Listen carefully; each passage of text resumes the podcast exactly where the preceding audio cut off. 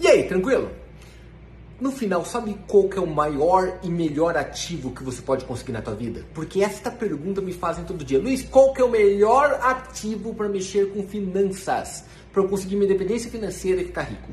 Sem dúvida nenhuma, o teu maior ativo é a educação. E você deve ter ouvido isso muito já, mas você vai falar, ah, Luiz, ela vira um Luiz com essa pasmaceira de educação. Sim, é a educação financeira que muda tudo.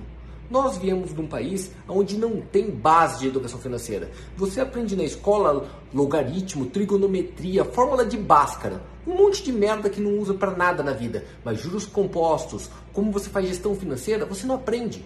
Não é feito na escola, não é feito em casa.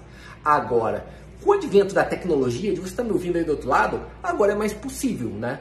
Agora só não consegue quem não quer. Então, quer começar um caminho totalmente novo? Faz diferente do que você fez até hoje. Crie uma base sólida. E criar a base sólida com relação à finança é se educar sobre isso. Primeiro, descobrir a diferença entre especulação e investimento. Segundo, entender claramente que juros compostos te deixam rico a longo prazo. E terceiro, saber que começar agora sempre é melhor do que deixar para depois. Espero que tenha gostado das dicas. Ei, comenta aí. Você já começou a preparar a tua educação financeira? Você já tem feito isso na tua vida?